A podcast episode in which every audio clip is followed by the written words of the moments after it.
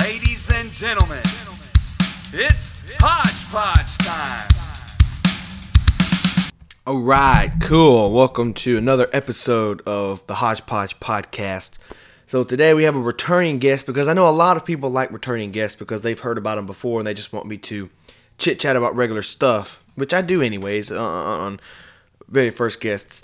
Um, but today's returning guest is Carly Rogers. Um, she got a new single out, which I have debuted on here um, a few episodes back. Um, her new single is Excuse. It's available on Spotify, iTunes, wh- wherever you get your music, it's available. So let's get this thing going. What we're going to talk about today is we're going to talk about favorites. Um, that's what I have in mind when I have returning people. I, first time I want to hear about them, how they got their music, how they got into the business, such and such, etc., etc. Today, I just returning guests usually want to hear the favorites, j- just to shoot the bull, sit down, just chat. Um, she's actually going to be on the phone because guess what? I don't have the means to travel to wherever everybody's at, so that's why I usually do these over the phone. So if you're down with that, let's get down with these unofficial official sponsors and let's get over to Carly Rogers.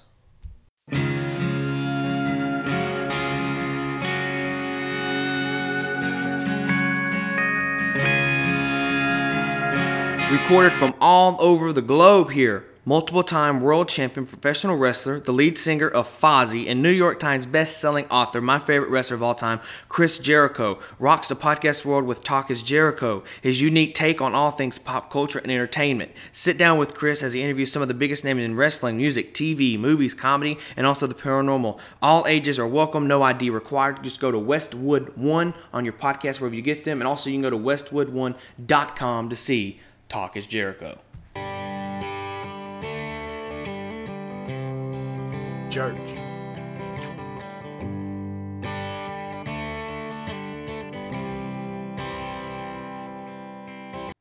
My hero and mentor Bobby Bones has a podcast out, so he's going to talk openly about anything and everything.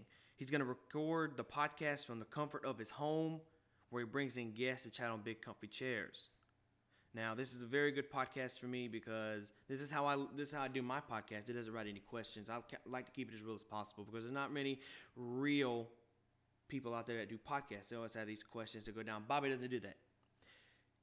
He looks at you, looks in your eyes, and says, "This." And that's how he does his podcast, and that's how I do mine. So go check out the Bobby Cast. That's B O B B Y C A S T on iTunes. B O B B Y C A S T. The Bobby Cast. Go get it now. My buddy Walker Hayes has a new album out. It's titled Boom.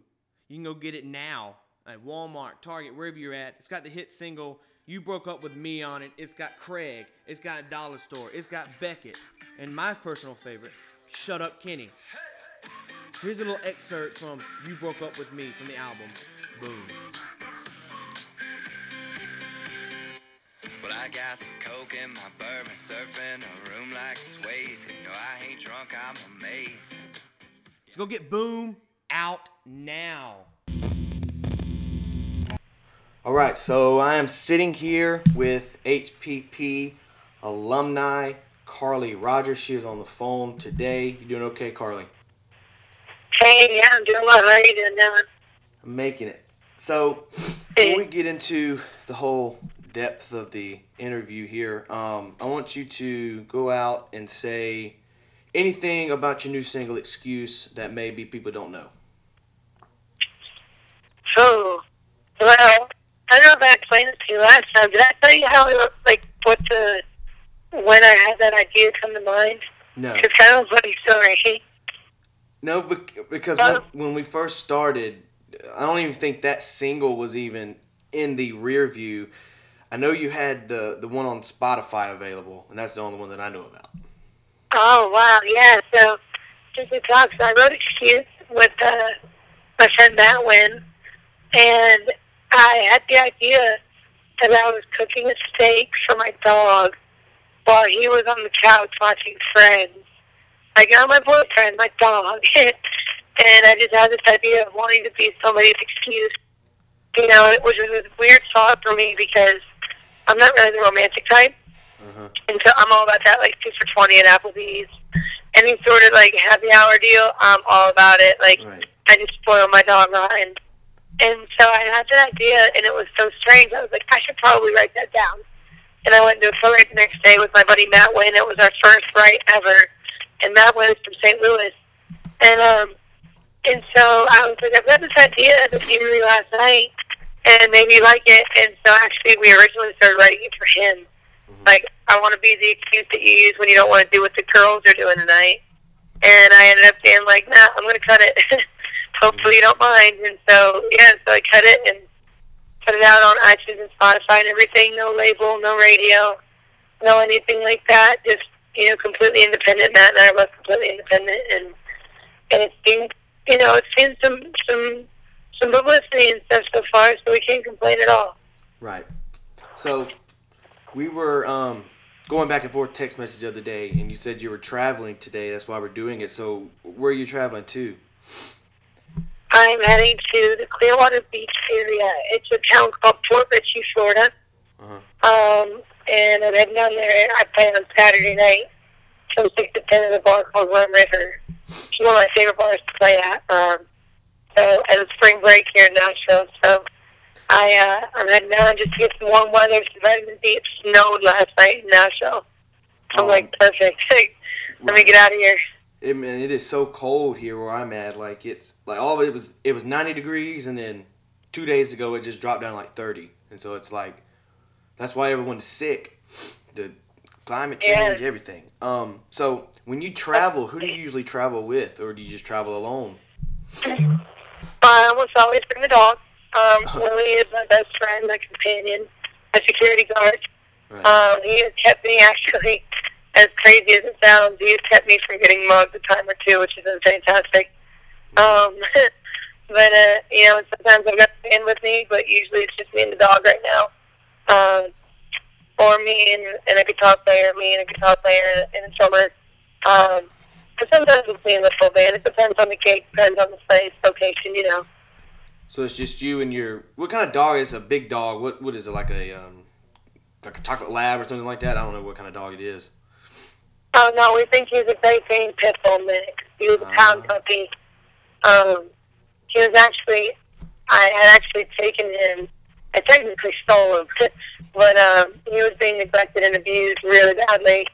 And I kind of, I knew the person who had owned him at the time and who was treating him poorly. And I just kind of walked in one day, put him on a leash, and was like, "I'm taking the dog. Um, if you don't like it, call the police." But they're going to tell me that I did the right thing anyway. So, and Right. he just was like, "All right, you can have him." so and that's one thing that um you said it was a pit bull mix. So in the law's eyes, he's going to be considered a threat or a danger. Which to me, it's all how they are raised.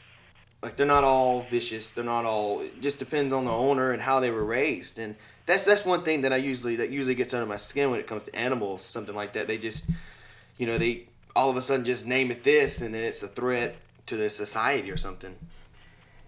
Yeah, absolutely. I think that, you know, with the way that he was raised for the first year of his life, he went from town to a not so loving home, unfortunately. And he, uh, I mean, he was shown love, but at the same time, he was still being neglected and abused. And, and, but I think that he and I have connected over that. So that, and I know it sounds crazy. People are like, oh, you're crazy dog woman, whatever. I'm like, no, my dog legitimately has my back. Like, right, right. you know, if I'm if I'm not sleeping well, he'll come and wake me up. If if somebody comes up to my car and it's two a.m. and I'm on the road and and in some place, you know, off the interstate, and somebody starts walking to my car, he starts barking and going nuts in the back seat, you know, because he's got my back. But Yeah. also, he's the friendliest, most loving dog. We've got neighbors actually that have like three or four little girls, all under the age of like eight years old, and they hang on him. They try to ride him like a horse because he's pretty big, Yeah. and you know, he's the most loving and compassionate animal as well. Right. So. Mm-hmm. So usually on these return episodes, I usually call them like blank blank returns and all that. Because the first episode we learn your story, we learn this, we learn etc. etc.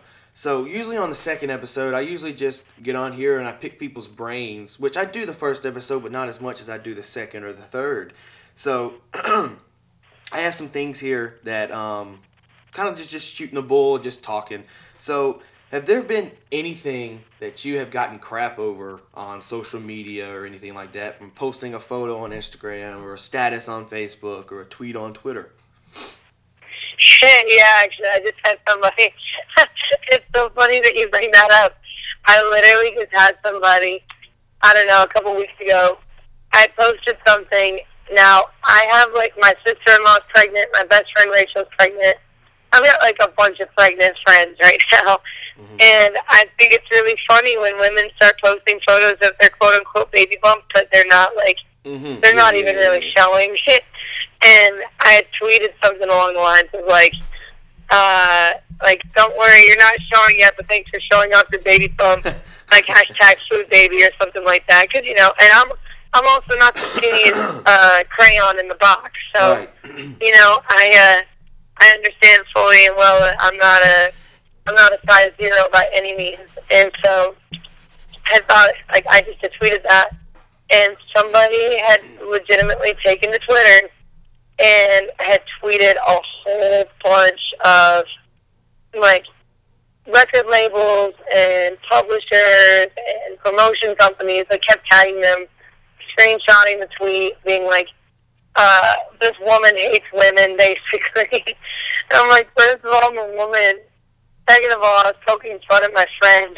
like, you know, and I wasn't trying to hate on pregnant women by any means. Obviously, I'm not pregnant. Right. Um, but I am a and it's kind of one of those things. It's like it's my older brother. I can pick on my brother, but don't you pick on my brother? Yeah. Kind of thing. It's like I'm a woman, also chubby. I can pick on my friend who's pregnant and is showing off her baby. you know what I mean? And I just can't stop laughing about it because I've never had a hate comment like that before.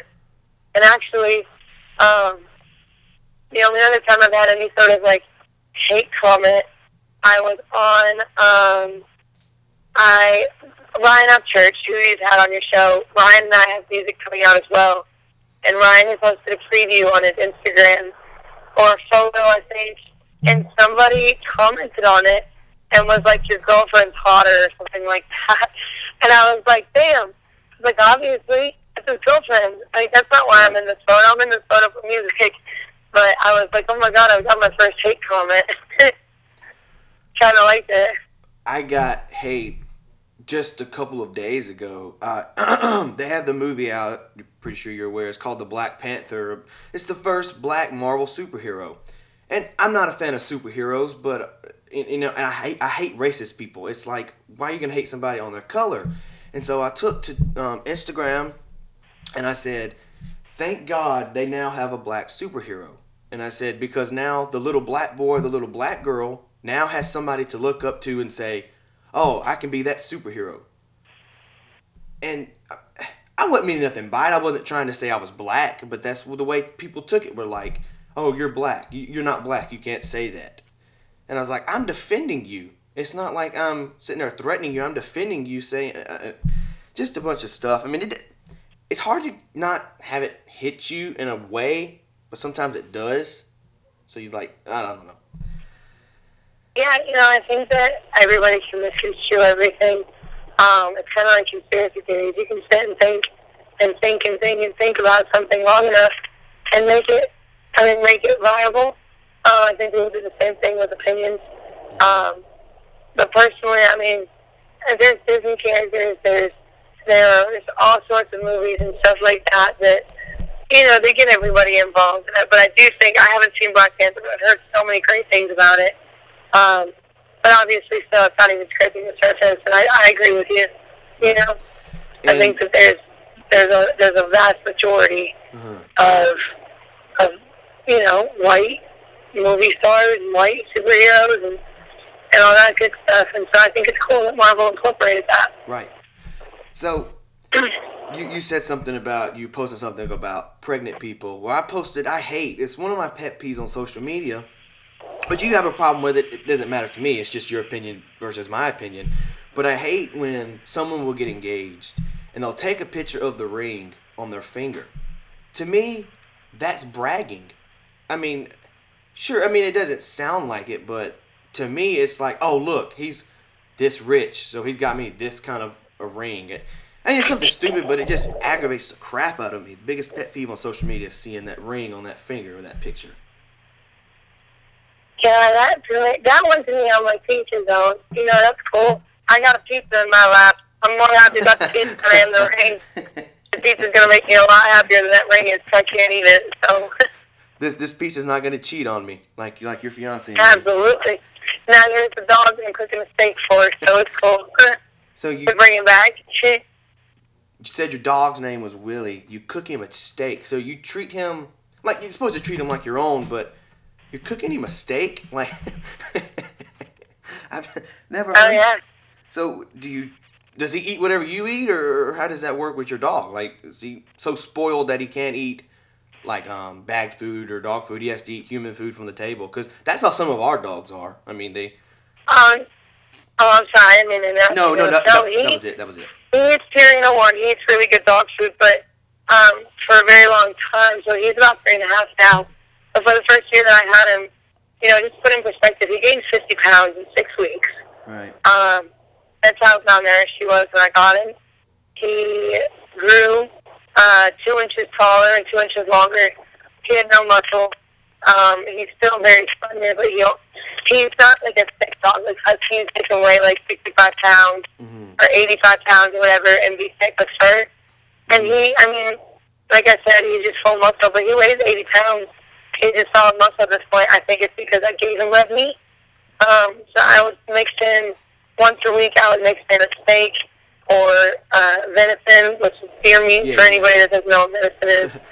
Um, and so any sort of red meat or chicken, raw, chi- not raw chicken, but like cooked up, like clean cooked chicken, um, instead of just the chicken blend in the dog food, just to help him out um, health wise. And I still do it once in a while if I go and get steak for myself. I don't have a lot of time to cook anymore, unfortunately, with school and and uh, Right. with playing shows and stuff. I just don't have a whole lot of time to cook. But when I do, I try to go get a just you know some cube steaks, nothing fancy, no T-bones or nothing. I don't give him big bones or anything because he eats right through.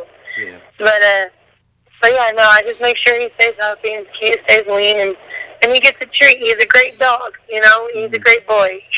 Yeah. He deserves to sit on the couch watching Friends Right. and eat a steak. I also do give him table scraps though. So somebody, I was I was on the road this past weekend in Kentucky, and I uh, we went out to eat and I saved some bacon. And there's somebody that I was with was like, you know, bacon is terrible for dogs, right? And I was like, It's also, he's fine. It's also bad for you. He's so my dog. does it matter? So you spoke of Friends um, a bunch of times. Is that one of your favorite shows? Because this is top, my top three. I mean, if I had to pick one.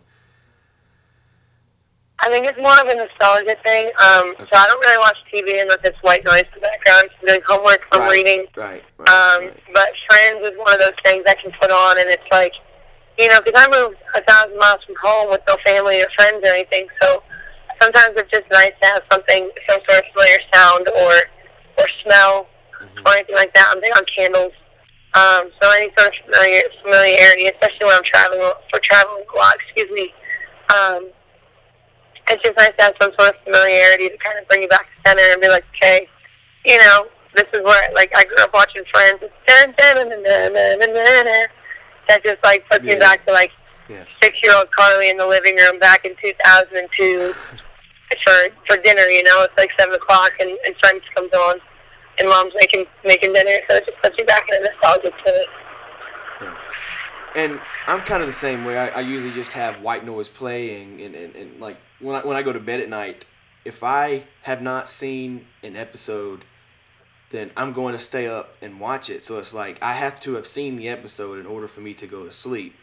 Like Yeah. what- like I- I'm I'm a fan of the '90s, um, like King of Queens, Full House, etc. etc. And, and and I usually keep it on like TBS or TV Land, whenever it shows those shows, and I don't know. I love TV Land. Yes. I mean, I mean that, that's usually what my TV stays on uh, is TV Land or TBS because I mean, Friends is on there, Full House, um, King of Queens, you know. So, um, oh, yeah. Fresh Prince is on there, too, now.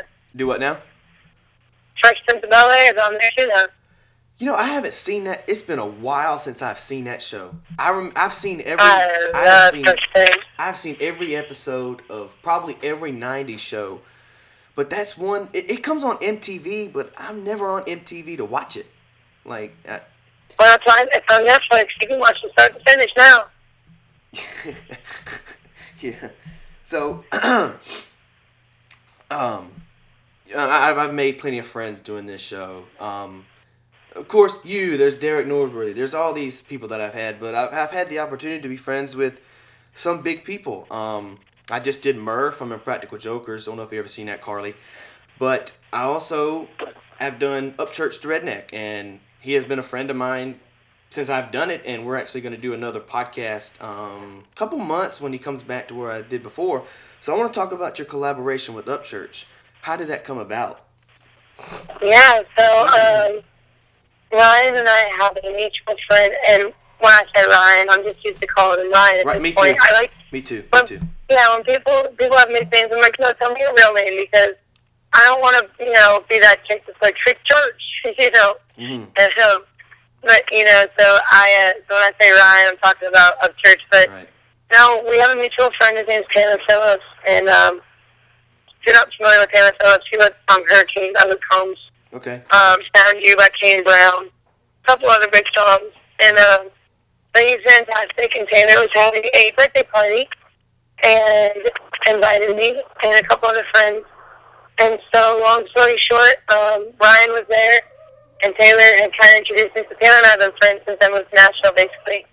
Um, he was booking me on writers I was 17, 18 years old down on Broadway or, Uh-huh. or at other places when I had no business. I never even co-written. I'm singing songs up there, you know, like just not, they were not even like young Taylor Swift, anything like that. Yeah. You know, they, I just had no business being up there. But Taylor liked my voice, I guess, and Yeah. so I got there, whatever, and he's like, Carly, you gotta meet this guy. Brings me up, he's like, Ryan, this is the girl I was telling you about, you know, Uh-huh. if you're, because Ryan, I guess, has been talking to Taylor about a female collaboration, um, because Ryan, I don't think has really had any that I'm aware of, and so Ryan was like, yeah, dude, I heard a lot, heard a lot about you, like, I would love to collaborate. Um, I'd love to get you in the studio and have you sing on some stuff. So I was like, fair enough, you know, I've collaborated before, kind of, like, I sang overdubs and Right. and just on my vocals and stuff like that. Well, so we get in the studio the next day. We exchange phone numbers, and it was a birthday party. So I honestly, honestly, I was like, uh, he's probably not even gonna remember tomorrow, Right. you know. Right. Right. And um, I got there pretty late too. But no, he texted me the next morning. Was like, hey girl, he was like, so you want to get in the studio tonight? And I went down. We got in the studio with his producer Thomas Stoner and his guitar player Travis Tidwell. And um, or Thomas Toner, I'm sorry. he uh, he goes by Stoner. right. and, um, yeah. And then so yeah, so like I go in and he's like, so what you want to write? And I go, what do you mean? I go, I, I, you know, because I went in with the impression that I was just going to be saying something he already written. Right. And he was like, nope, um, I plan on writing it at school. And I was like, well, hell yeah. So we ended up, I had this idea for um, this idea called Step On It. And basically just the, the ideology of just like being in a car and you're just like 17 and, and you're doing stuff you're not supposed to and all of a sudden you're like, oh, crap, step on it. Like, Right. yeah, get out of here, step on it. And Ryan was like, I dig it. So we started writing back and forth and, and, um, it's really cool because Ryan and I both kind of sing at the same time. It's not really like a back and forth duet, like a picture of I Kid Rock or Sheryl Crow, but it's like a. I don't even have like a. I can't even give you a comparison because it's so different and it's so sick. Um, and not to toot my own horn, but Ryan is just such a creative genius Yes. that we just came up with this idea, you know, and then we got that pretty much demoed and, and tracked out, and Travis also is absolutely fantastic for coming up with the riff that he came up with on it. Um, and then Thomas for putting everything together, but, you know, and then so we got all that demoed and tracked out in like 30 minutes, which is fantastic, the way I like to write. Mhm. Is I like to write really quickly. I, I don't. I'm not good at staying at one point for very long. Um, and so I uh, we wrote very quickly, got it demoed and everything, got it good to go, and then she texted me, or I texted her as I was leaving. I was like, hey, I have another idea. Remind me tomorrow. Text me in the morning. Remind me tomorrow if you're going to get in the studio. Let's write it because I want to write this to do this. And so he was like, all right, bet. So he texted me the next day. I was like, girl, come to the studio. Let's talk about this, new- this other idea that you got. And it's completely different. Um, But it's about, it's called Cowboy Right. and it's a, it's a it's a love song about a cowboy, but it's straight up hip hop. Like it is Mhm. the girls singing on the chorus, and Ryan comes in, uh, me singing on the chorus, and Ryan comes in in the verses and just spits out straight fire. I'm not up to date with the rap lingo, Mhm. um, so I don't really know. You know, uh, I guess the kids call it lit these days. I guess I, I don't use the language they use, so I mean I use what I know. Yeah, so you know, but it's absolutely incredible. And like I said, Ryan is just such a creative genius. He just like writes down lines and it's like, dude, Stoner, I got this one. Let me get in. And he gets in the booth, like, you know, spits like two or three lines. Because that guy's like, all right, that was cool. Right. All right, oh, all right, I got, I got, I got two more lines. Let's go. And gets back in there. And so, uh, you know, in the way that we, like the first song, the first song was back and forth. His idea, my idea, his idea, my idea you know, and then the second one, it was like he wrote all the verses.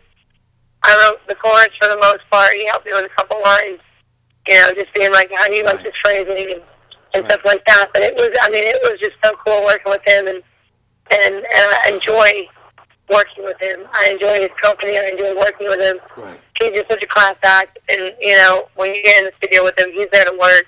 He's not there to party he's there to obviously enjoy himself, but he's not there to party. He's there to work Right. and grind, and I respect that so much because you get people that come in to a studio and they're like, "Yeah, let's sit here for 15 hours, let's drink, and we'll, we'll do whatever, and we'll just like shoot the bull and and do whatever and just hang out all day, and maybe we'll get half a song done."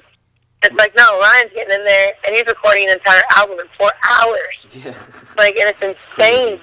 It's insane how quickly and how how Right. efficiently they work, and so I really respect that, you know. But but that's how it really came about. And Right. Taylor Phillips made that introduction, and, so and yeah, for those of you that don't um, that may have met Upchurch, um, I have I guess you'd call it became friends because like like you said, Carly, um, when when I when I was doing the podcast with him, um, I was scared to death. I, I'm honest with you. Um, I didn't know who he was. You know, I was there by myself with this his team. You know, they could have done something to you know what I mean. Like it didn't know what was going to happen. So I get in the the um, his man. Uh, what'd you say, Stoner? Yeah, Stoner. He was like, all right, so you're gonna get five minutes. That's all you're gonna get. And I was like, fine, that's cool. At least I can say I did one with him. And he said, um, you're gonna get in the van right after the show. I was like, "Yeah, that's fine, that's fine. So I had my backpack with me that I always carry with my laptop and essentials. And before I got in the van, they had to like um, frisk me, like they do it. The the cops do with the people when they take them out of the car. They had frisk me, and I was like, yeah, that's fine. So I got in the thing, and for people that think Upchurch is crap, the dude the dude is genuinely nice. I mean, I was surprised at how nice he was. Um, so I did my five minutes. The stoner had told me um, write down the questions so I can read them. And I was like, that's fine. And so I actually spent the podcast is actually like six minutes, but I actually spent around probably close to an hour and a half in the van talking with Upchurch. And we gotten to the point where he was like, dude, blah, blah, blah, blah. So I've, I've written a book. Um, everybody knows this. Um, so I, I- gave him a copy of the book. He's the only person that has the actual copy, physical copy of the book. And he started talking, and he was like, dude, I want to write a book. I don't know how to write a book. He said, if you can write it for me, I'll fly you out to Nashville, and I will tell you my story over three or four days. I'm like, yeah, that's fine. And he was like, here's my number, put it programmed in my phone. And I said, look, I just text you tomorrow, blah, blah, blah. Didn't think he would text back. I said, dude, cool. This is me, blah, blah, blah. He said, cool. When I get anything done, I will let you know when we need it done. I mean, so he was, he's actually a genuine guy, very cool. oh yeah, actually, you know, there's the, that's the thing, and I'm I'm not gonna lie to you, like I grew up, so Ryan's a, a bit older than me. Uh, and he's got like six. Um, so when he was like first kind of coming out on Vine, and when Vine was becoming a thing, I was in the eighth grade. Mhm. Um, never dreamed of moving to Nashville at that point. I didn't know what I was going to do. I thought I was. I had aspirations to be a sports broadcaster on ESPN at that time Right. and um, and so you know, but I was watching Taylor Ehelba, Upchurch, um, Luke Combs, and stuff on Vine, hmm and saw those guys, you know, back then, and then you know I ended up moving here and stuff. And I've uh, honestly like I've had the the incredible opportunity you know, to be able to spend time with all three of those guys, and they're all such incredible people. And you know, but I know that our church has the rowdiest personality out of all of them, and and watching his videos and stuff, you might think like, oh, this dude's probably you know whatever. Because I've heard that people be like, oh, like what's he like in what's he like in real life? And I'm like, dude, we'll go to the diner at 4 a.m. after leaving the studio, and and he's got like 10, 15 people drunkenly coming up to him, breathing in his face, you know, being like, dude, you like this, man? We should be best friends. Like, yo, my brother did the same thing like two days ago. We might as well be like brothers, you know? Right. Like, to get people like, like approach him like that, and he's like, dude, that's awesome. You want like, nice to meet you so much. Like, thank you so much for the support. And they're like, can we take a photo? Can Can you send a shout out to my mom? Can you? Can you do this? He's like, absolutely. And he'll sit there and do that and do that and do that. Well, I've never seen him turn anybody away. Right. And so I just I just respect the hell out of him. I respect the fact that he has his opinions and he voices them via social media. But when you meet him in person, he's just the nicest guy. He would help anybody out. If I could call him and be like, Ryan, I need help. You know, like I broke. I'm I'm driving through Chattanooga right now. I broke down. You know, are you are you around? Can you send somebody or can, can you come help me out? Like, can you come pull me out or whatever? and he'd be like, if he couldn't, he'd be like, yeah, you know what, my uncle lives down there, or like my my ex cousin's stepsister lives down there. Uh, she'll come get you, whatever. Like he would do that, and I know that for a fact. And and it's just incredible to meet somebody like that that is obviously as successful as he is, who's still really genuine and and and is willing to do whatever, you know. and like I said, he's very genuine, very nice. Um, it surprised the crap out of me. Um, not saying he wasn't going to be nice, but this kind of like um, when you say, "I'm going to see the doctor," well, somebody's going to message you and say, "What did he say?" They're going to use the word "he." They're not going to use "she" or "he" or "it." You know, because you always assume, "Oh, it's a male," "Oh, it's a female." You know, and that's usually why I have these big tangents on females. I support females way more than I do male in the music, just the music industry in general, because You know, today's International Women's Day. That's cool that you brought that up. Oh today is. Yeah, today's International Women's Day. Uh, I hadn't checked my Facebook to figure that out, so that's cool to know. Um, but yeah, I mean, it's. I don't know. I I don't know where that was going. That was just something I was talking about. So, excuse me. Ah, crap's getting to my chest. I want to play a little game here. Um, I don't have long left. Um, it's called I Call It, You Call It. So, for people that didn't listen to the first episode, Carly, why don't you tell them where you're from, where you grew up? I'm from Bennington, Vermont, which, if you've never heard of Vermont, it is true. We do chug bottles of maple syrup. Um, Champ is a real thing, and he lives in my back pond. And uh, Bernie Sanders is my grandfather. So, I'm just kidding. Absolutely kidding. Um, but I'm from Bennington, Vermont. I just called Which what you is about- it's about uh, three hours from the Canadian border, two and a half hours from the Canadian border, um, in the northeast, um, about three hours northwest of Boston, Massachusetts, uh, about four hours north of New York City. Uh, that puts it in perspective. So, in this starting something new, you're gonna play a, played a few games. Don't if you've listened to the Dustin Wayne, the Sarah Harrelson returns. Um, this is what it's gonna be. It's called I Call It, You Call It. She's from Vermont. I'm from crap town, little town here in Mississippi. So that's pretty far away. So I have the actual scientific naming of this certain object, and I want you to tell me what you called it, and I'll tell you what I called it. So Okay. toilet paper. I called it toilet paper. Did you call it anything different? Toilet paper. Toilet paper. My grandmother was called. My grandmother was called bath tissue. Right. Uh, uh, I've heard since you said you were like so many miles, so many hours from can, from Canada. I've heard so many people from Canada call it um, butt bums or a bath bum, something like that. It was. Um. So No, I've never heard of that. what about laundry detergent? Down here, it's washing powder. even though it's the liquid. I've never heard it called washing powder. You- Definitely laundry detergent. You've heard it now. It's washing powder because they you, they do have the powder stuff, but even if you get the the liquid Tide stuff, it, or or even the Tide pods, we call it. We got to go get some washing powder. Huh. So Yeah, no, I, uh, uh, my grandma, I, I guess my, my nana might call it soap, laundry soap, laundry soap. but it's usually detergent. I've heard it laundry soap too. Um, when you go to the Walmart or store, you get a shopping cart. Down here, we call it a buggy. What do you call it up there? Uh, it's a shopping cart. Shopping And cart. I've gotten arguments. Oh, I've gotten arguments with somebody over that, or with people over that. They're like, go get the buggy. I'm like, it ain't a buggy. It's gosh darn shopping cart. Yeah, it's. I mean, it makes it sound like we're three. We're going to get a buggy. You know, you know what I mean? It, but down here, I've never heard nobody call it anything different but a buggy. But different over there. no, you're right. Um, a washcloth. Do you call it a wash? Because down here we call it a wash rag or a rag. Uh, washcloth, face cloth, um, depending on what you're using it for. Oh, you have two different things you use it for. Well, if you're using it for like your face or like your body Oh, we use it or anything like that, like in the shower. Oh, we use it for both. we don't.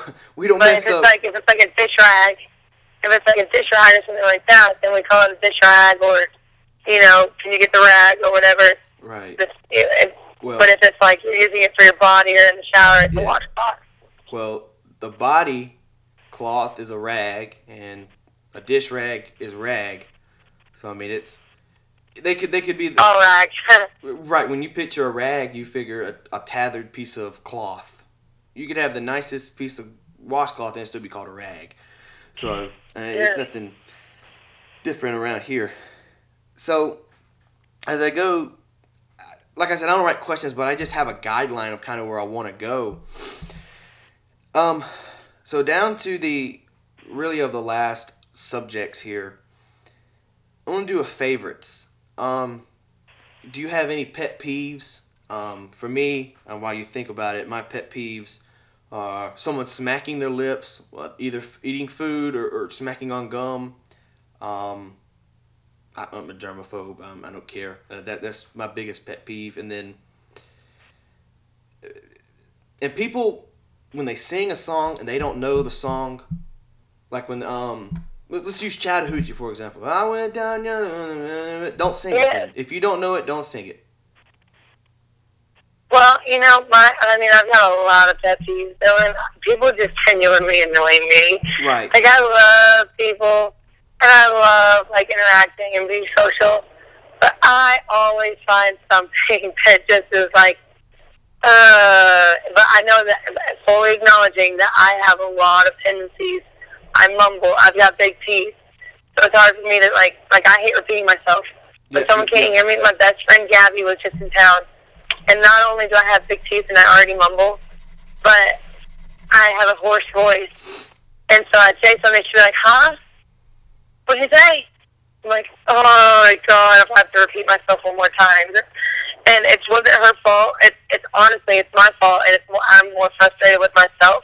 Right. Um, you know what I mean? Or if somebody, one actually, my biggest pet peeve when it comes to music, I'll tell you exactly what my biggest pet peeve is when it comes- when it comes to music. I don't care if you sing a song differently, like a country song, or you make it your own.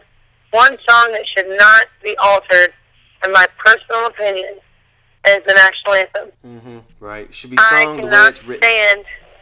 Do it.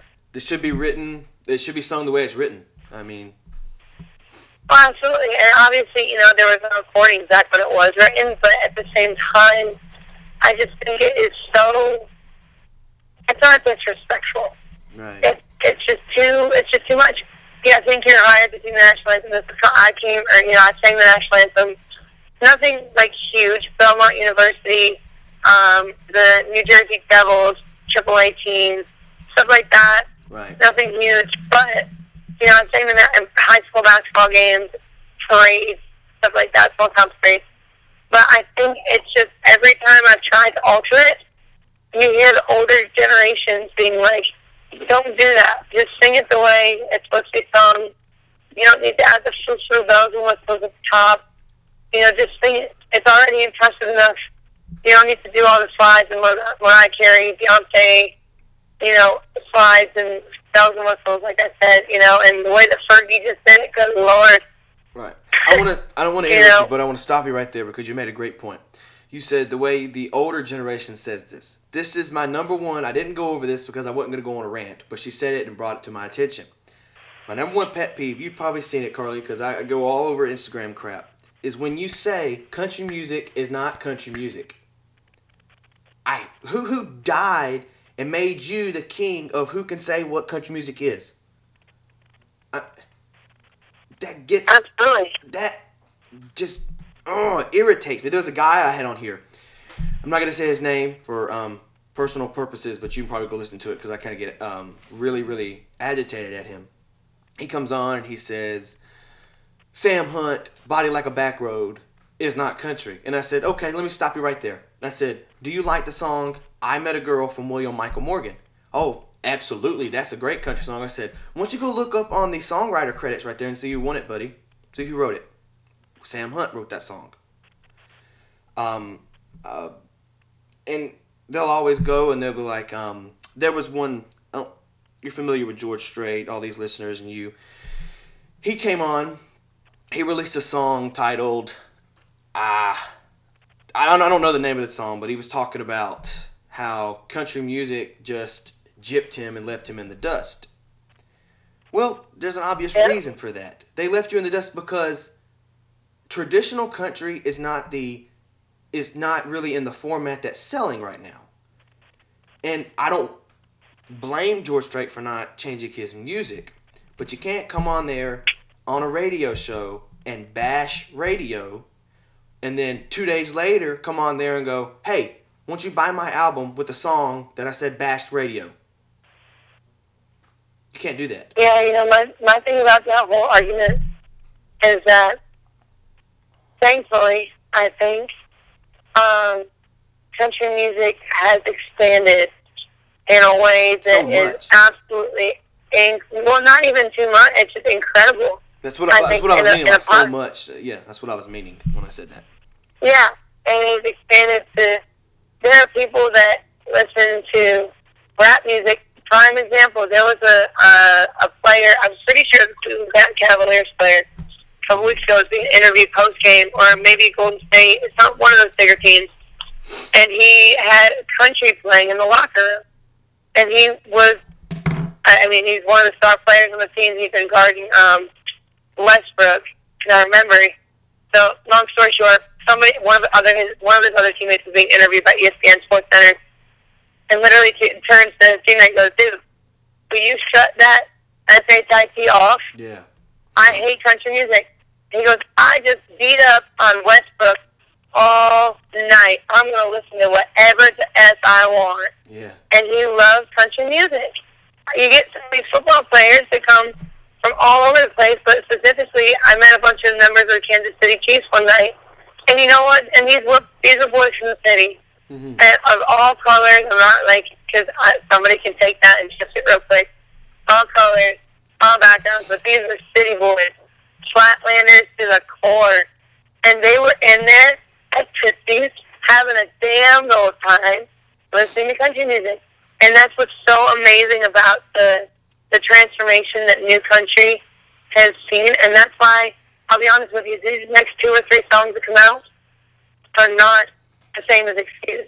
Excuse is pop country. Right. Um, it's got steel guitar on it in order to make it like and lyrically it's pretty country, but the the vibe of it, Right. it's that's and it's all raw instrumentation. There's no synthesizer Right. anything like that. It's all keys, steel, guitar, real drum set. It's not like a, you know, anything like that for anybody who hasn't heard it yet. It's all raw instrumentation, but it's very pop sounding. Um, people would consider it pop country. Some people have been like, should you consider it country? And I'm like, I think so. Um, you know, but it's, I think it's just incredible what the genre is seeing because you want to know what? There are plenty of folks that don't listen to rap music Right. who love country music, and there are plenty of people that listen to rap music that don't listen to country music. But I feel like it has expanded so far across the board that now it's become obsessed, or it's become accept, acceptable. Goodness gracious, I could not get that word out. Acceptable for people who enjoy rap and pop and EDM music Right. they also enjoy country. Whereas, like, you know, we had to start, like, on the country side, we had country rappers coming out, Right. Mo, uh, The Lack, Colt Ford, Upchurch, because like, well, if they can rap about where they're from, we should rap about where we're from, but they're not singing like we are about where we're from, so, you know, let's let's change the game. And but you don't hear rappers coming out with anything kind of country music. Maybe that's the next thing. Who knows? But I think it's absolutely genius, and people will be sit there and say, "Oh, that's not country. Right. Oh, it's not this. That's not that." No, it's not traditional country. That's not your George Strait, your Alan Jackson, your Guy, uh, you know, your Guy Clark, your your anything like that. Your Chris Stapleton, your But it's selling. any, I mean, Dean Dillon. But Sam Hunt is an absolute genius, and he has made a oh, way. yes. That song "Body Like a Back Road" was rewritten 27 Yep. times. 27 times. That's correct. That's insane. That's genius. You know how much money he's making because he's playing on every single radio station across the board except for Christian. I mean, he's playing on pop, he's playing on country, he's playing on hip hop stations because it's groovy. And let me tell you something about that song, Body Like a Back Road. That song is getting gypped. That is the number one country song of all time. It beat out um, Florida Georgia Line's Cruise. And that thing is getting crapped on. I mean, it. I don't like everything in country music. I like some stuff that's playing now, but I'm not going to say what I don't like. Because that just comes out and says I'm hypocrite, which I try not to be.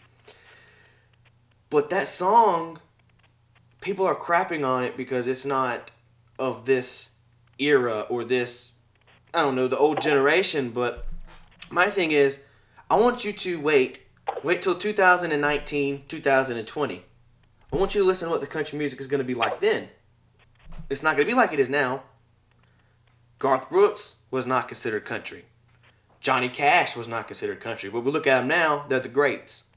I, I just think people don't use their head a lot so I mean I, I don't know. It, I can go. On, I can do a whole podcast about this, which it just gets under my skin. It, so now as No, we, you're absolutely right. and I don't like to fight that, saying that I'm right or I'm wrong. It's just quit saying it if you don't want me to say anything, because I I don't want to brag, but I was blessed with a music ear. I know what's good and I know what's bad. Like when I have people on here, I listen to their stuff. I don't just go, "Oh, I want you on here because it's going to get me a new guest." If I don't like you, I'm not going to ask you to be on the podcast. That's the that's the whole point of this. And Absolutely. I I don't know. I'm just going to stop right there. Um so um No, you're good. oh, let's see. Are you you scared of anything? Like, uh, I know, I know this is a weird question, but I just like second ever to shoot the bull, just get into people's heads. You know, put put myself in their shoes and then put it in mine. Am I scared of anything? What, yeah, like, what you scared like- of? You scared of the Or dark? like you scared of? specifically, I mean, I'm scared of getting mugged when I leave a bar on Broadway or Well, isn't in everybody? Midtown at 2 a.m. But Everybody is.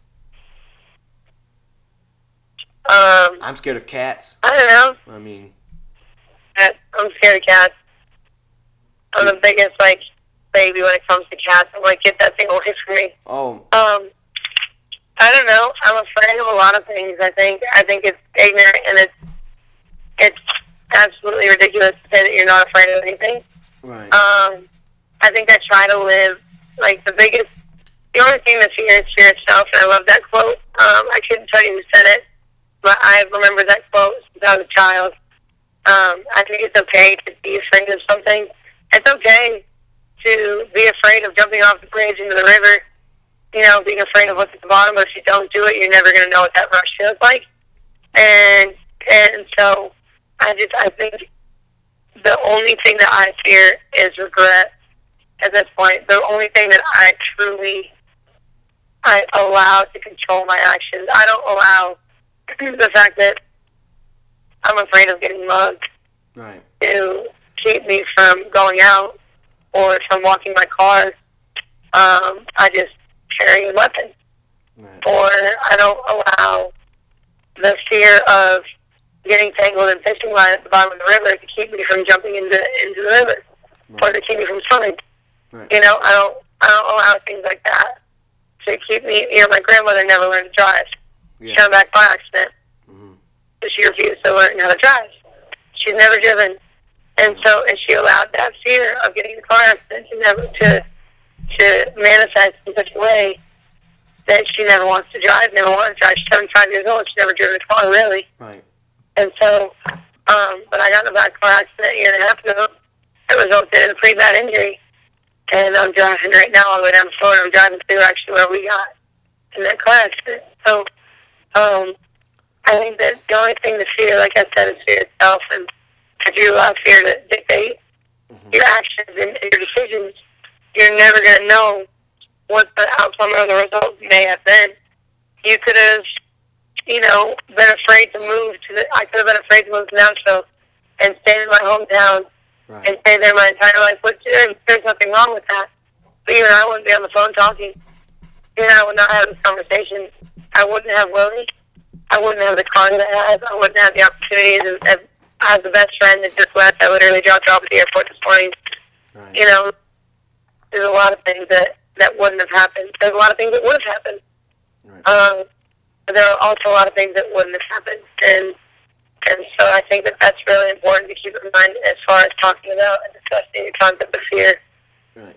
Because yeah, and then I'm also of course I'm afraid of like copyright snakes and you know people being stupid with weapons and Right. all that good stuff. But I'm also I'm more afraid of of the regret that comes along with fear. Right. And for, for me, I think I just I think I'm scared of cats like it's a cover up because if I'm being totally honest with you, you were honest with me, I am scared of commitment. Like I have put my trust in so many people, family members, it's it's all in the book if you guys when it comes out get it. And they just stab you in the back. Um a thing happened earlier this year.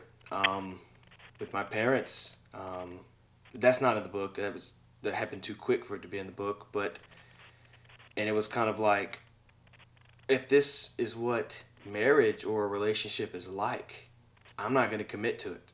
I mean, that is that is a genuine fear of mine is committing to something and it falling apart. Which I know that's the whole point of life. But it's just something about it that scares the crap out of me. Absolutely. You know what? I'm committed to my dog and my two sons, my career Right, at this right. point. I gotta get Right. So I I was um I read a lot. Um I do online school because for me, like I said, germaphobe, I don't like to, like I can't even eat in public. Like I, if I eat in if we have to go to a restaurant to eat, I have to sit in the corner in a corner booth next to the wall looking at the corner. I, I just don't know what it is, but it's just a bunch of things. I mean, that's kind of screwed up. But I was reading this book, and it's by one of my heroes, Steve Harvey, and it's called Jump. And it talks about how you have to jump to be successful. And I was reading it and I thought about it, and I wanted to pass this along to you, see if this ever happens to you. Right now, and in my past, you know, experiences, my family has always, I guess you call it, suffered, or we've never had a lot of money, but we've had just a bit to get by. And struggle is the word. Um, so for me, when I was reading the book, I thought about it and I was like, it's easier to just struggle than to be successful. Because all the time I think about stopping this podcast, which I, I, I thought about before, stopping this podcast and just go work a five to five job making seven dollars and fifty cents an hour because that's what I'm used to. So I mean, does, does those thoughts ever cross your mind? Being an independent artist, and you, does that does that ever cross your mind? I don't really know where this is going, but I just figured I would cross it over. oh, absolutely. I think that, you know, I definitely have my days where I'm like, what am I doing? Right. Like, why am I, what, what do I think I'm doing? I'll go a showcase last night. There are so many people who I felt were better than me. You know, it's like, why am I, what am I doing here? Like, what business do I have? Right. You know what? I always, when, when stuff like that happens, I have a metaphor and a, and an image that, that I bring into my head. I'm a very visual person.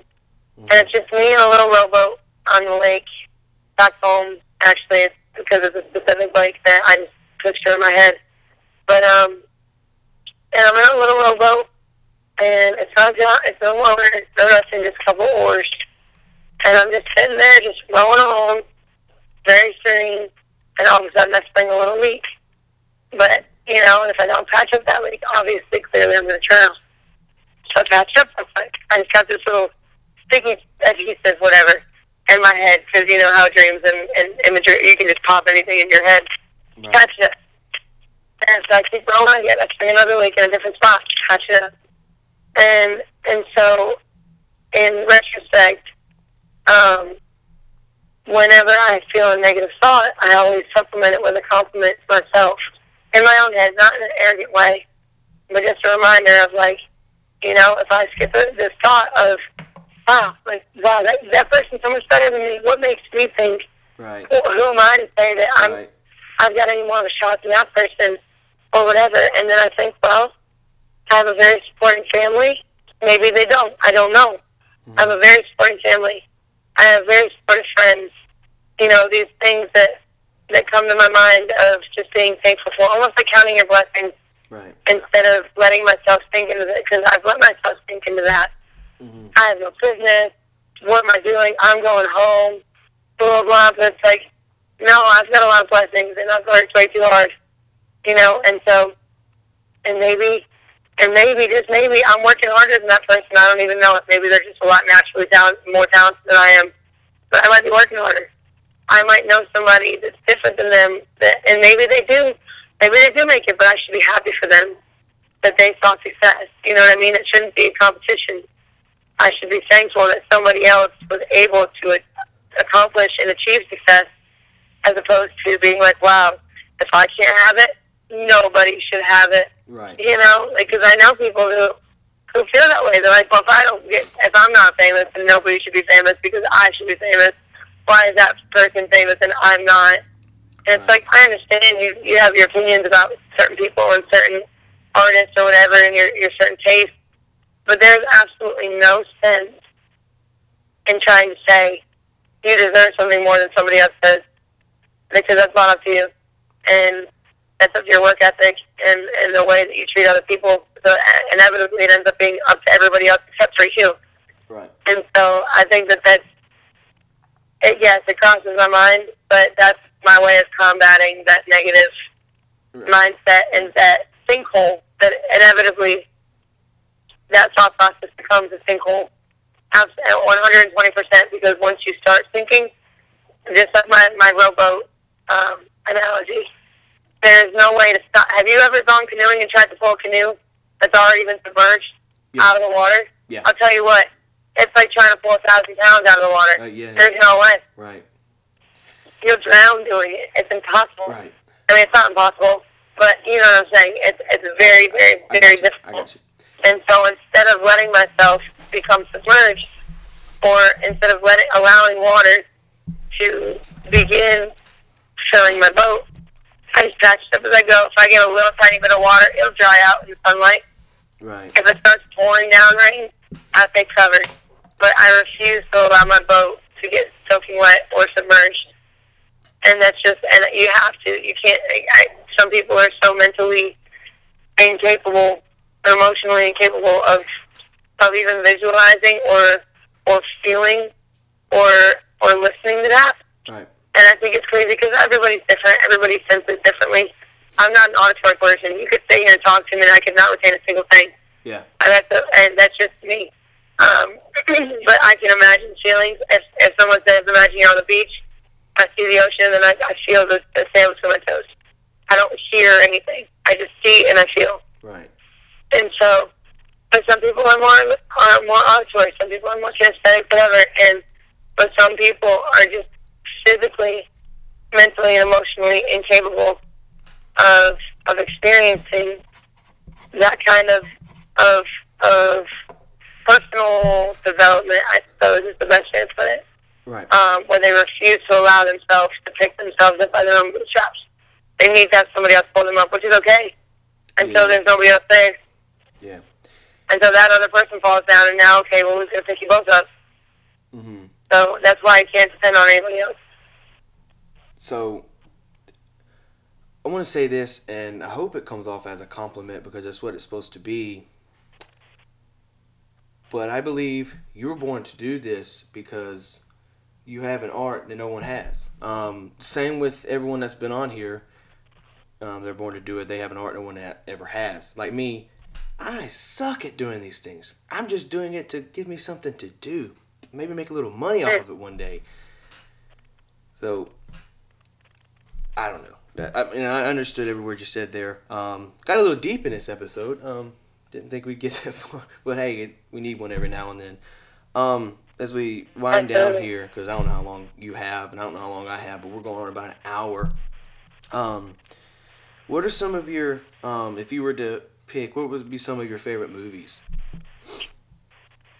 Oh gosh, I'm not a movie person. All of my favorite movies are like Step Brothers, Oh, Um, yeah, yeah. Stuff. You know, Will Ferrell. Anything is really my favorite. um, the other guys, Step Brothers, Elf. God, I love Will Ferrell. That's my goal in life is to meet Will Ferrell and have him just roast me. That's all I want in life. Um, You, so you but like I also do. I'm sorry. you like the goofiness, I guess you could call it, because all those movies are great, but they all have a goofiness inside of them. Well, they're it's back to the white noise attention span Yeah, dilemma that I have. You know, movies like Saving Private Ryan and. Zero Dark Thirty and video uh, movies that have a lot of action that can keep me on my toes. Right. Um, because movies like that, you have to pay attention to the deeper plot line. Whereas like movies like Step Brothers, stuff like that, there's no deeper meaning. There, it's, it's very surf, surface level comedy. Um, no really underlying. I mean, other than just like the subliminal messaging and subliminal you know, jokes. But there are some movies like um, Insidious Right. those scary movies when I was a kid, when I was 16. I could watch those movies. And, like, I watched the first one and then I watched the second one. The second one came out when I was like 16. The first one came out when I was like 14. Yeah. And there was a tie in between them. I picked out from the very first movie that they were going to do a sequel and it was going to be about the dad. Because, and it was going to go backwards. Same thing with Paranormal Activity. Those movies came out 11, 12, 13, 14 years old for me. And I was like, oh, oh, oh, these are going back in time. Oh my God. Yeah. And like nobody, got, like two other kids my age, like they weren't really paying attention or what have you. And I picked up on that so fast. I can't do that anymore. Like, I don't have the Yeah. willingness to sit and pay attention to a movie that really grabs my attention that way. TV shows are fantastic. Anything that's 45 minutes to an hour, I can sit and kind of like not doze off, but you know, just like Right. lose Right. focus for 10, 15 minutes and come back and be like, oh, I know what's going on. Right. So make fun of me if you want to, um, but people should have thoughts. I share my thoughts. My favorite kind of movies. Man, I hate to say this, but it, it, you ever seen the Meet the Parents series, like the Meet the Parents, Meet the Fockers? Um, with the Oh, yeah. little- for some reason, I've loved those movies since I was what seven or eight, and it, if they're all if they're on, I'm gonna watch them, and I, oh, I get so much crap for that. But um, let's see. You said you like TV shows. What are your favorite TV shows? Um, for me, while you think about it, oh, three. I, I'm not gonna say of right now because that's kind of hard. But as out of all time, my number one has to be King of Queens. Um, two, Full House, Okay. and probably Friends. Those those three are, are probably top three. I hear you. I really like Boy Meets World, Oh yeah. Sons of Anarchy, and God, I mean, I like a lot of TV shows. Um, Friend, Office, Oh Best man. Friend. I hate The Office. I'm not gonna lie. I hate it. Oh my God, I love it. I could. I, Uh, that is my guilty pleasure. I've, I've watched that series like six times. I have tried, people were like, "You have to watch it." Uh, Steve Carell for me is corny, and I can't. I, I, I'm not. I'm not a fan of him that much. But I was like, okay, I- I'm gonna give this show a shot. Fifteen minutes to the first episode, I turned it off. You know what? Um, it's like I just watched the other day. That like, uh, I love the movie um, uh, Evan Almighty. I Oh, grew yeah. up. I saw Bruce Almighty, and then I watched Evan Almighty when I was like twelve. I love Bruce Almighty. Wasn't very impressed. Do it? I love Bruce Almighty. Go ahead.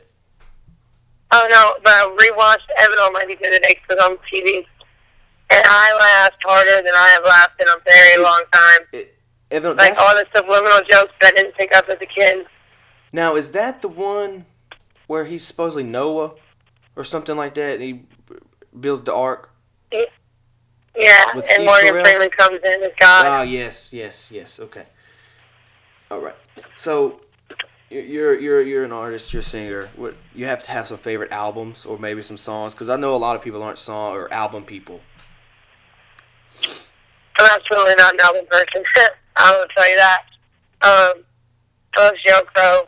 I love her style, her, her writing and stuff. But as far as my favorite, like Crow is my all-time favorite. Right. Um, but I think as far as like songs right now, I'm really enjoying, Right. which is so cool. I like I have a whole playlist on my Spotify dedicated to my, like my friends, just friends' music. I just want to listen to my friends' music and see what's up, with Right. how they're doing and stuff like that.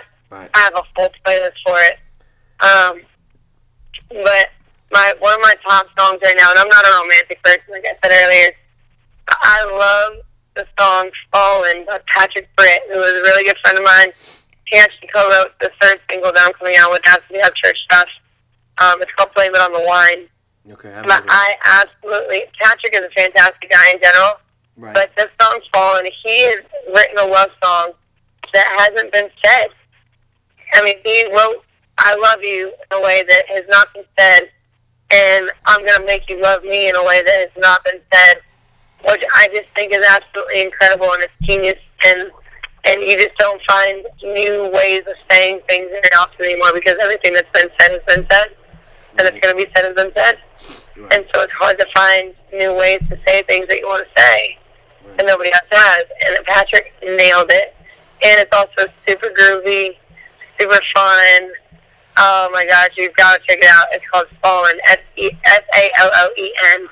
okay. Patrick Britt. I'm, I'm gonna write that down. F And he's a- Okay. I, I yeah, I've never heard of it, so I don't I don't I don't. I was just listening. I didn't know who it was or anything, but I'm gonna check it out. Oh Um, yeah, when I start getting tired on road trips, I literally put that song on because I get in such a good mood Right. and wake up. And obviously, clearly, like Patrick and I are good friends, and like the song was clearly not written about me, but I'm like, I'm already falling. Like I sing it like in that white girl bad, Right. Right. like drunk white girl voice. Whatever. I'll be sober as a clam, and I'll start singing it in that drunk white girl voice. Right. And so, So- you can't help it. Yeah, I got you. Um, so you were mentioning rap or anything like you got a favorite um uh, uh, rapper or I don't know what they call it, rap artist. For me, all time favorite, never gonna replace it. Eminem, hundred percent. Even after he told all of his fans who were conservatives to screw themselves, Do what now? I'm sorry, I don't want you that to. even after even after he flipped off the camera at the Yep. BET Awards Yep. or whichever one and told Yep. all his fans to screw themselves. God, And, Lord. and I, I'll tell you why. I'll tell you why. And- and- and- because if you listen to his stuff, it is different than what most rappers are rapping about. Absolutely. Because I think that Eminem is a lyrical genius, and I think right, that he. that, that is the whole point. That that is what I'm, he's. I love to hear what he's coming out because uh, he he would. I have his books and I was reading it, and he says that he states as um he has a Slim Shady part, and then he has a Marshall Mathers part, and for me. I'm not a fan of like if I listen to albums, I'm not a fan of the singles. I'm more of an album cut person. And that's usually how he gets me in rap. He just he gets the album cut and it's deep that he can't release to radio. Well, Eminem's album cuts are far more exquisite, Right. and not even for lack of a better word, but far more internally like demanding as a listener than than any of his album or any of his singles. And I think that, and I was just playing devil's advocate with you. I love Eminem too. I think he's absolutely fantastic. I grew up listening to him.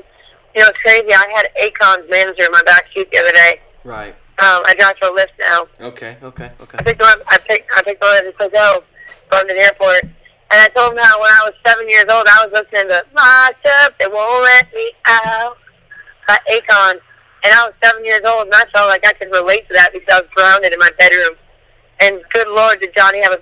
His name was Johnny Wright. You know, his Wright Entertainment Group, Right. but Right. he got such a good laugh out of that and but no but and Eminem allows his listeners I was seven six seven years old acting as if that I could relate to Eminem and and Stan you know like Right. writing your your your favorite artist or whatever and and puke and all that stuff I mean bringing it back throwing it back you know soldier uh, I like Toy Soldiers oh but my personal favorite all-time rapper um, is 50 Cent. I don't know why. you, I think like, it's a you like nostalgic that, thing. you like that ghetto rap, that hard rap. That's what it is. Well, again, you know, I uh, I grew up playing basketball and stuff in the city, and okay. my brother, I I used to watch like movies like uh, Eight Mile and Get Rich or Die Trying and stuff. but I was always infatuated with 50 Cent's story. right. I don't know why. Right. Um, I think I it, I really I think the first time that I was really involved when I learned his name wasn't 50 Cent. Like 50 Cent was the first artist, and I learned that his name was not his name, Yeah. Curtis. Yeah. And I was like, his name's Curtis. What? like I thought it was 50. I thought his mom named him 50 because I was like seven, you know. Right. And um, Curtis but I love the song Many Men. Many Men Yeah. That, allowed me. Right. Right. Do what? I said, yeah, I've heard that one. That was a good one. Uh, out of 50 Cent. I don't, I don't you know, but there's like there's quotes in that song that like I mean, yeah, he's talking about partying and, and girls and, and the ghetto and getting shot and stuff, but like the even though it's a true story, he got hit like I got hit, but he ain't effing breathing. Right. Right. And, like- Yep. You know, and that's obviously a true statement. Yeah. However, you can relate to that on a metaphorical level or um, on the diamond in the dirt, but I ain't been found. On the underground king, I ain't been crowned. Right. And it's like, you know, and obviously to him that means something something completely different. To me as a seven year old, Yeah. but like as a seven year old white girl from the country, that means something completely different. oh yeah. But it's that's how music speaks and and so and fifty cent twenty one questions, oh my god, what if I put burgers at Burger King, you know, like that Yeah. I love Burger King. He enthralled me because he talked about Burger King. I ate Burger King five times a week as a kid. My mom allowed me to go home after school every day in like the fourth, fifth, sixth grade and get Burger King, Yeah. like which was great. You know, I loved it. And so, so I'm trying back to the flip burgers at Burger King. Would you be ashamed to tell your friends if you're feeling me? And like, I just, I don't know. Right. I just love 50 Cent. Um, I love Eminem. I love that generation. Um, a little bit of Nas, Jay Z. Um, Jay Z kind of grinds my gears a little bit now, but um, like his older stuff, collaborations with Linkin Park. I mean, they call me the White Nicki Minaj. so I want to do bars. right. I want to do two more things here. Um, really short. Um, we're going on about wow, an hour and fifteen minutes. Okay, shoot. Um, I'm gonna do is called trade me. Um, what I mean by that is I want to do the first category as music, and the second one just what you're geeking out on at the moment. So for this one, I want you to give me a song I need to listen to. I need to do homework on, and I will text you, and you text me, vice versa, what you thought of the song. So I'll give you one. Um, it's off Eminem's new album, Revival. It's called. Oh, what the f- is the name of that song? Give me just a rose. a rose. It's called a rose. It's um. I mean, you don't have to, but how it is is you have to listen to the, the second to last song and then the last song is a rose because they go together. I never do that. I just listen to the last song, a rose. That is probably I always considered my favorite Eminem song to be Stan, but I think this one beats out Stan a whole nother level. Huh. All right, well, you have to text that to me because I'm driving at the moment. uh, Don't want to be on my ahead. telephone. What, what, what is what is your song to me that I need to do homework on? Well, I gave you one earlier. Fallen. That's okay, yeah, right, that's right. Cool. All right, I'll listen to Fallen in a little while. All right, next one would be. Well, I'm trying to think of another one. I'm trying to think of another one. Hold on. Come back to me on that one. Oh. I bet I can think of one Yeah, yeah, more.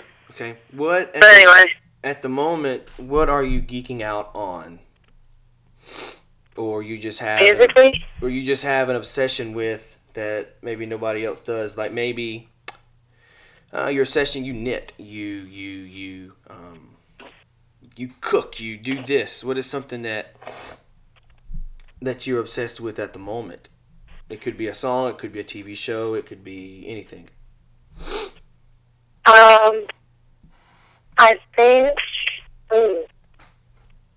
I mean, I've always been into fitness, but I think people are starting to learn that more so about me. Like, I'm not Right. I'm not that too. Um, but I'm very much into fitness. and I used to box, and so I've been kind of like highlighting that a little bit more Uh huh. um, recently about like just another aspect of my personal life that I like to share.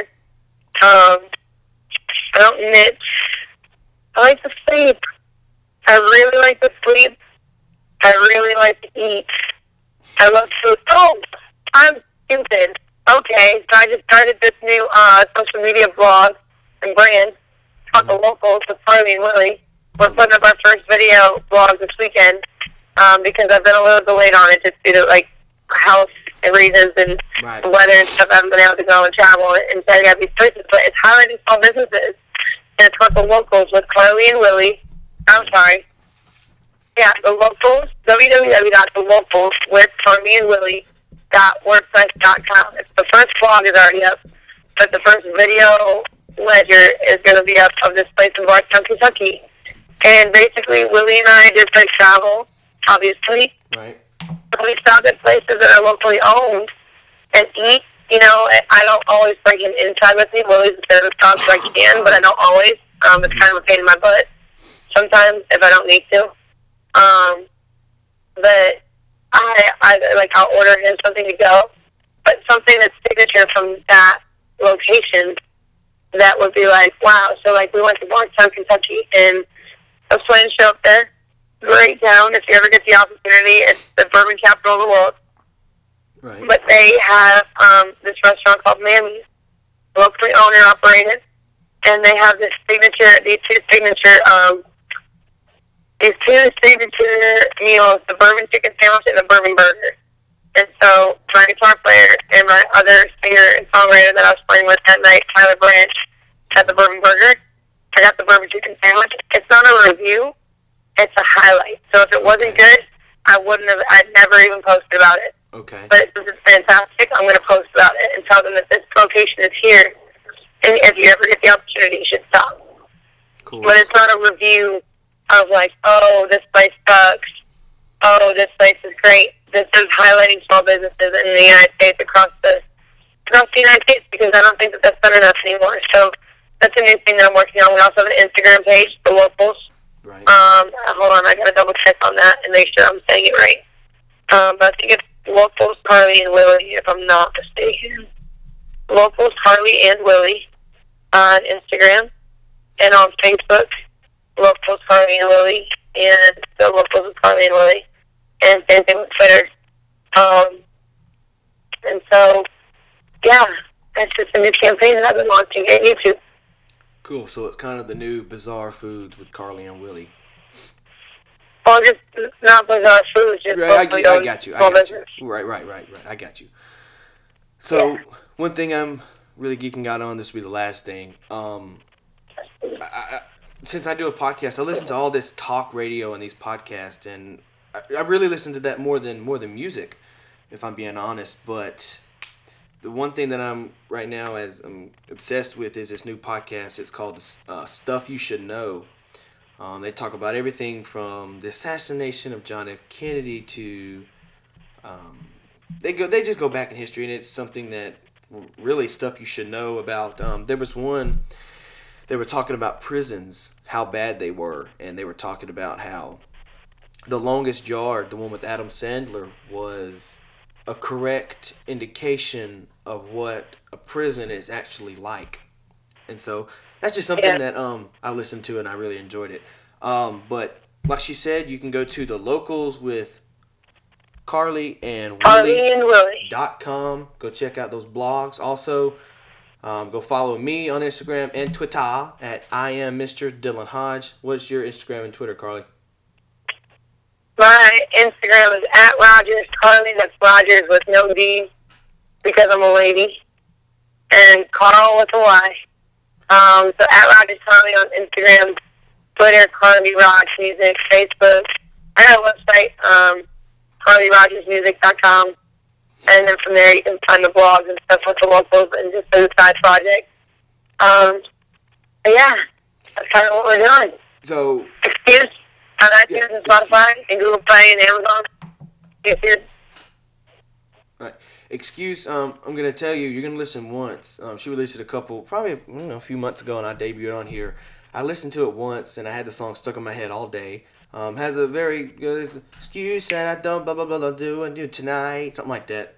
Um, so it's gonna be stuck in your head all day when you get it. So make sure you go get that and go follow. You ain't gotta follow me, but go follow her. Go figure out her adventures with her and Willie. And I appreciate you being on here, Carly.